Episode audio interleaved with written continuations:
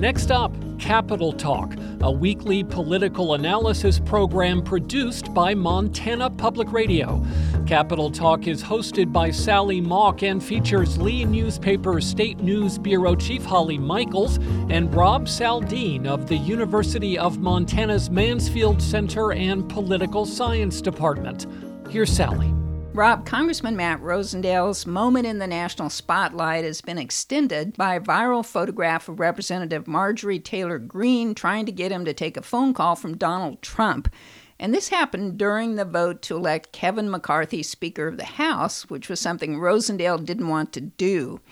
In an interview this week on the radio show Montana Talks, hosted by Aaron Flint, here's how Rosendale explained why he refused to take the call from Trump. You are not supposed to be speaking on a telephone on the floor. It is a finable offense. And I was steadfast in my representation of Montana and felt it was completely out of line for someone to call the president without my consent and to try to insert me into a conversation while I was involved in a historic, rapidly changing vote. And as Aaron then pointed out, Rob, there were no House rules in effect at that time.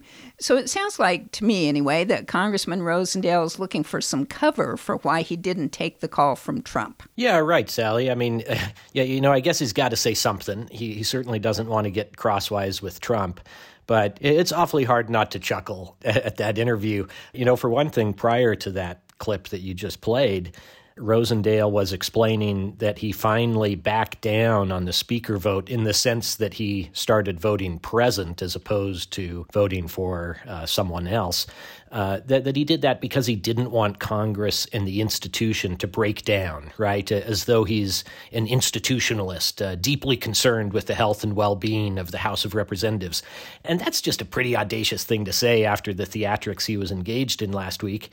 And then you have that pearl clutching clip about the indecency of phones on the House floor and breaking rules. Yeah, you know, that's pretty rich too. And, and as you note, Sally, you know, Aaron explains how that, uh, you know, actually at the time wasn't against the House rules. And, and Rosendale comes back at him after that about how it's a breach of common courtesy and professionalism, right? And, you know, of, of, of all the things to be scandalized by. And on the anniversary of uh, January 6th, no less.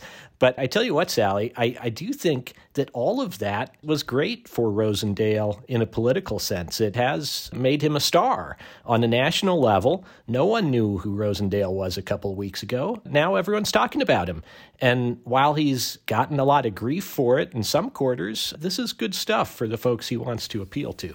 Well, speaking of grief, what is the fallout for Congressman Rosendale with House leadership? And how is that going to affect how he does his job? Well, it's not going to help him when you go out of your way to humiliate your party leader, uh, right? He, he refused to support McCarthy even at the very end, when most of the other holdouts had thrown in the towel and it was obvious McCarthy had enough votes. But it's also not at all clear that Rosendale cares about that stuff, about his committee assignments or about governing, right? He's not putting himself in a position, at least, to deliver for his constituents, at least in the traditional way, because that does require at least having a, a decent working relationship with the party leaders. You know, to me, what Rosendale seems to care much more about than any of that. And, and what he is genuinely delivering a lot of is red meat, culture war, outrage. And there's a big, hungry audience for that. I think that comes naturally to him. That's been a prominent part of his persona for as long as I can remember. And, and again, it's also not necessarily a miscalculation or a mistake on his part. It, it may well be the case that his voters want exactly what he is offering from their member of Congress. Well, Holly, we talked last week about a resolution drafted by Senator Keith Regier that called for the abolition of Indian reservations, and there was huge criticism and blowback from Native Americans and others. And now Regier has withdrawn the resolution, saying people had misunderstood his intention. I think people understood it all too well. Yeah, I this is uh, something we kind of took up a lot of attention during the first week of the session. Like we talked about, you know, before resolutions kind of serve as a message from the legislature. This one would have asked Congress to study alternatives to reservations. Since resolutions don't enact law, you know, they don't have a lot of meaning there, but they are really more about the messages they send. And this one really did not hit well with the Native caucus in the legislature or with Native communities around the state. Regier told the Missoulian that every session he has lots of bills drafted and they don't always come to fruition. And he said this is one he decided not to bring after talking to the constituents he said requested he bring it. He also said he had a productive conversation with State Senator Shane Morigeau, who was very vocal in public in explaining why he and the caucus were frustrated to see that this was drafted. Outside of the Native caucus, the Missoulian also reported that tribes were frustrated and angered by the proposal. The Fort Belknap Indian communities that included heirs, the Little Shell said they were really disturbed by it and that it ignored the law. Regier told the Missoulian that the resolution was, quote, certainly interpreted by some of the press and public in a way that wasn't intended. But in the story, he didn't really expand on how it was supposed to be intended. And, you know, obviously we can't say what would have happened if this resolution didn't get the type of coverage it got from several media outlets, but it is fair to say there was reactions to the resolution following the coverage that were pretty swift and pretty strong. Rob, Congressman Ryan Zinke made national news this week with a speech he had on the House floor in support of a new committee to investigate, quote, the weaponization of the federal government. Here's what Zinke said Dark money groups funded by liberal billionaires and foreign investors funnel money to shell organizations and repeatedly attempt to destroy the American West. In many cases, they want to wipe out the American cowboy completely remove public access to our lands, and turn Montana into a national park. They want to control our land and our lifestyle. Whew, Rob, the deep state really has it in for Montana. You know, Sally, it struck me as uh, something of an attempt to keep up with Rosendale. Uh, these guys are, after all, competing against each other. I think they both want to be the party's nominee for the Senate race next year against Tester, and and like I said earlier, that whole speaker saga really raised Rosendale's profile. It made him a star. Uh, Zinke's got to try to keep pace. To my eye, that stuff never comes quite as naturally to Zinke as it does to Rosendale. It doesn't come off as authentic in the way that I think it does for Rosendale. You know, you kind of get the impression that if you give Rosendale truth serum, he'd say all the same stuff. I'm just not so sure about Zinke. Remember, Zinke used to have a reputation as a moderate. He certainly had that reputation when he was in the legislature. And that was the dynamic back in 2014 when these two guys ran against each other in the primary for the at large House seat. You know, Rosendale was the strident conservative ideologue, uh, Zinke was the moderate guy in the middle who managed to split the conservative vote and get the nomination that way. Now, that was a long time ago, of course, and it long predated his stint in Trump's cabinet at Interior, where some of these themes were there in Zinke's rhetoric. Well, it's definitely, I think, Rob, a preview of the 2024 Republican primary in the Senate race, no doubt. Yeah, I think that campaign is off and running.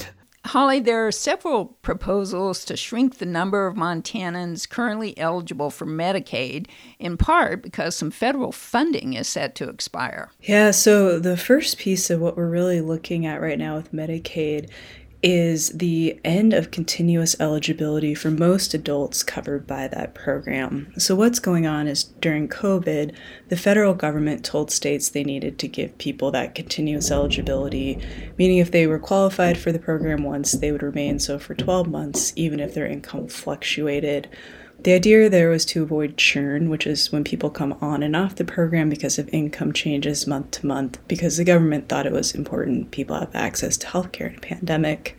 And the state has, in legislative hearings we've heard recently, equated this to a program where there's an open door to enter, but there's no way to exit. So enrollment on Medicaid has gone way up during the pandemic.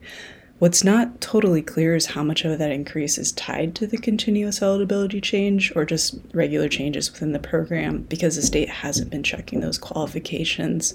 Important to note here the state also got a higher reimbursement rate from the federal government during the enrollment, but that will end, as you said, and the state's costs still did go up because they were just covering more people. So, starting April 1st, the state's going to start the process of redetermination. This was under a federal provision in the omnibus bill, and that's when they'll go in and they'll recheck the qualifications for everybody covered to make sure they're still qualified. And lawmakers right now are figuring out really how to budget for that, and it's a big challenge because we don't really know what that's going to look like when we're done.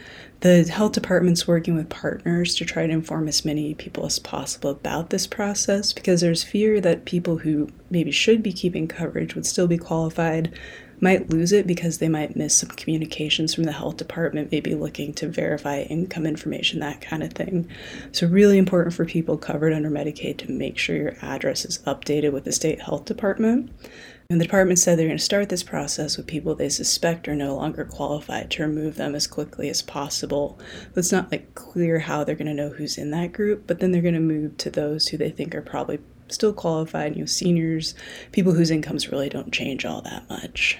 The Gianforte administration, Holly, also wants to tighten rules for women seeking Medicaid funding for an abortion.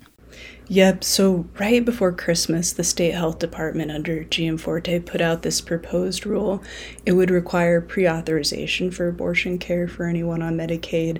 It would also tighten up how providers can show that an abortion is medically necessary, and it would limit the types of providers who can perform abortions. The department did a study last year the legislature funded where they looked at the justifications provided by doctors showing that abortions were medically necessary for Medicaid to pay, and they said that they weren't seeing the type of proof they wanted to show procedures were medically necessary. So that's where this is coming from. You have the federal Hyde Amendment stops federal dollars for paying for abortion care, but Montana has a court ruling saying the state must pay for medically necessary therapeutic abortions. The department held a hearing about this proposed rule recently, and we heard from more than two dozen doctors, advocates, women who've had abortions covered by Medicaid, speaking against the proposed rule.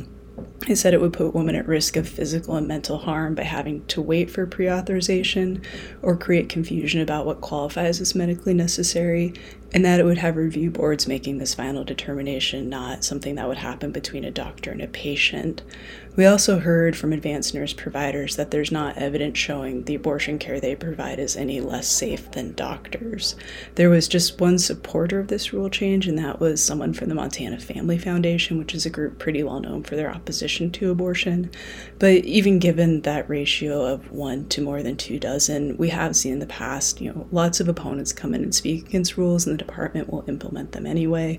I think I wouldn't be surprised to see that work out to be the case here.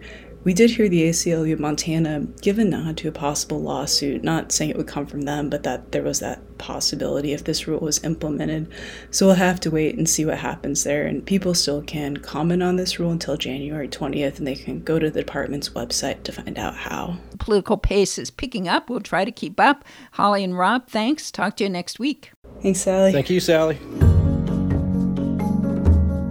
You've been listening to Capital Talk, a weekly political analysis program produced by Montana Public Radio.